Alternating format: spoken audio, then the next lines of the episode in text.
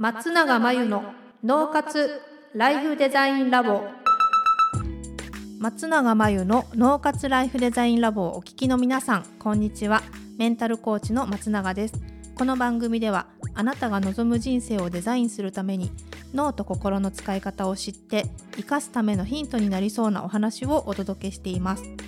月に1回第3土曜日に配信中の脳と心の着想シネマのコーナーではインタビュアーとともにセレクトした映画を題材にそこから着想してお話をしていきます。今回もこの方とお届けします。皆さんこんにちは。インタビュー担当の富田恵子です。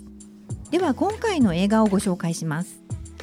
タイトルはグッドライ一番優しい嘘。1983年に始まったアフリカ大陸スーダンでの内戦で孤児となり十数年後ロストボーイズと呼ばれるようになった難民3600人を全米各地へ移住させるという実際に行われた計画をもとにしたヒューマンドラマです。以前このコーナーでもご紹介した映画「ビューティフル・マインド」の監督ロン・ハワードが制作するなどアカデミー賞のスタッフとキャストが集結した作品。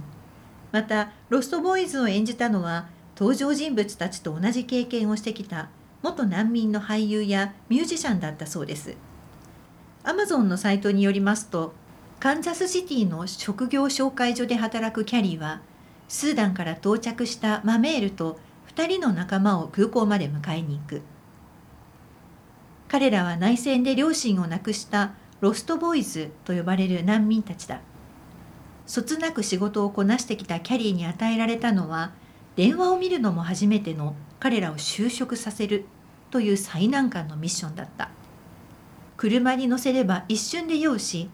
牧場を見ると「猛獣はいますか?」と確認。マクドナルドもピザも知らない彼らに最初はイラつくキャリーだがその成長を見守るうちに思いがけない友情が芽生え生き方さえも変わっていくと書かれています。これアフリカ大陸スーダンでの内戦の孤児のロストボーイズというふうに書いてありましたけれども、うん、これは実際のお話なんでしょうか？あこれはどうやらあの脚本家の方が内戦孤児のことを知って新聞記事を集めたり、うんはい、あとなんか1,000人くらいのロストボーイズから話を聞いたりして、はい、こう膨大なリサーチをしてそれを元に書かれた。っていう話です。そうなんですね。うん、じゃあそういうリサーチがあってのお話ということなんですね。そうですそうです。その監督もスーダンで内戦のドキュメンタリー映画を撮っていたことがあって、その時ね国連の命令で退去しなきゃいけなかったんですって。はい、その時スーダンの人々をこう見捨てるような気がしたことがずっと悔やんでいたそうで、うんうん、なんかそれも映画のお話の中に織り込まれているというか、はい、ちょっと重ね合わされていたりして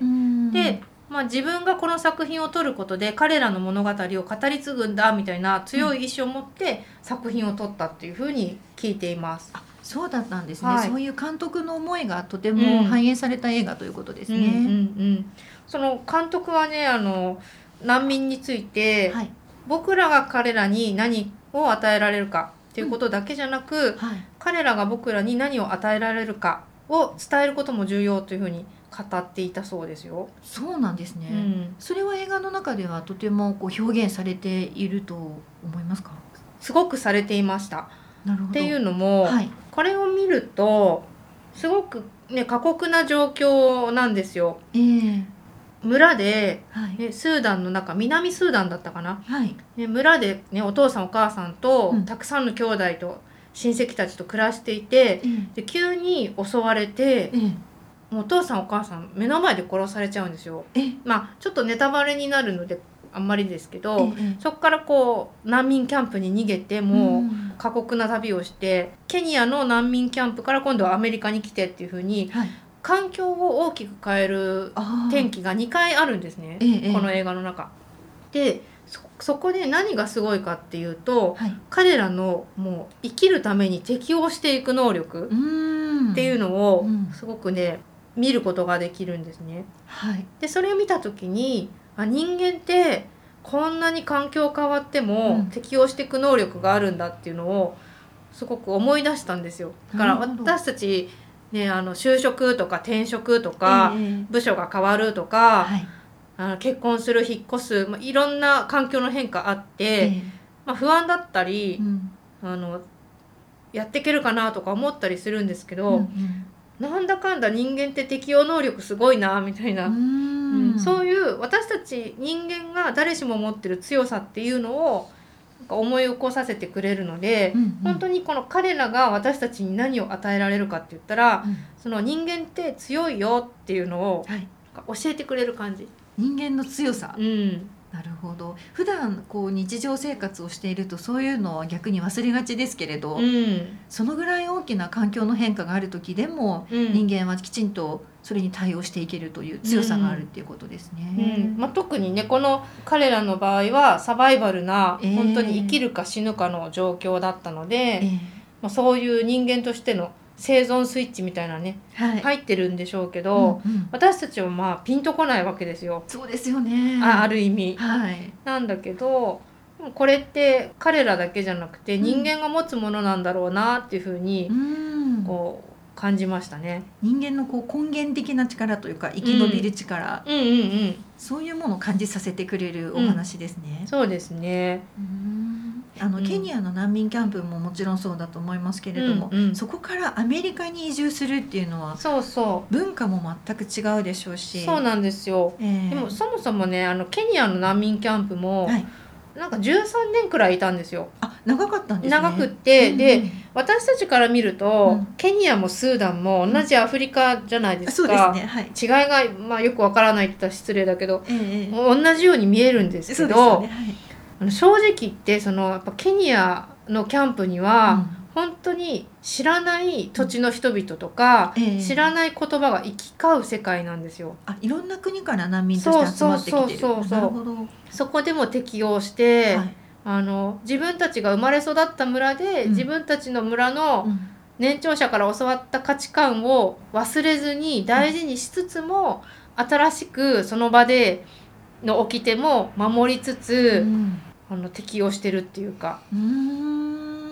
なかなかこう今一瞬聞いた中では私としては難しいようにとても聞こえるんですけれども、うんうんうん、映画の中ではそういう葛藤みたいなものも表現されてるんでしょうか？出てましたね、うん、うん、あの南スーダンなんですよこのロストボーイズたちの出身が。で、はい、そこがキリスト教とかイスラム教が両方あのある国でええ、で確かこの兄弟たちはキリスト教、うんうん、それでやっぱりこの信じてることっていうのがあるわけで、はい、アメリカに来てからですねまあ就職できたんですけど、えまあ、その譲れない価値観っていうのがあって、うん、ちょっとその雇い主とトラブルというか、うんうんうん、これは納得できないって言って、うん、そのせっかく雇ってもらった就職先を辞めてしまうっていうシーンがあるんですね。そうなんですね、はい、でそこは適応しつつもこれはもう価値観として譲れないって言ってやめてるんで、うん、なんか譲れないところは譲れないものですごく大事にしてるっていう印象はあります。葛藤しつつも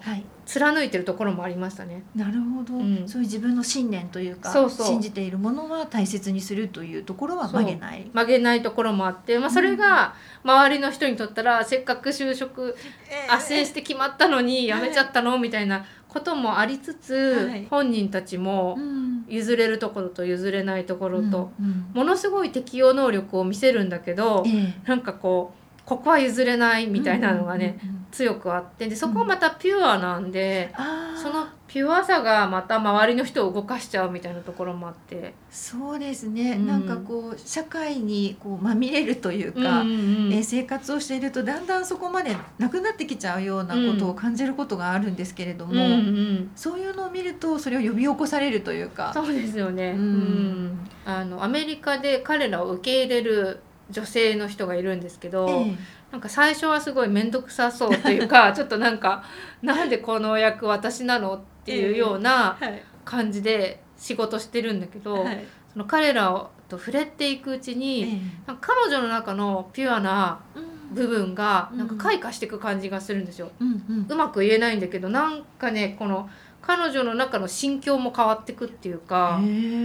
彼女が彼らを世話して仕事斡旋していろいろこう受け入れ側としてい。ろいろお世話してるように見えるんだけど、はい、実はその世話をしてる彼女が、うん、彼らからいろいろもらってるなっていうのも分かって、うん、彼女も成長していってる。あだからそう相互ですよね。すごいなんかすごいですね、うん、お互いに成長できる。そう。決して世話をしている側が何かを与えてるとは限らないし、はい、むしろリース・ウィザスプーンっていうね女優さんがやってる職業紹介所のキャリーっていうね女性なんですけど、そのキャリーの方がもう彼らのおかげで人生観変わってって人間として成長してってもともと持ってるこの彼女のなんか美しい部分が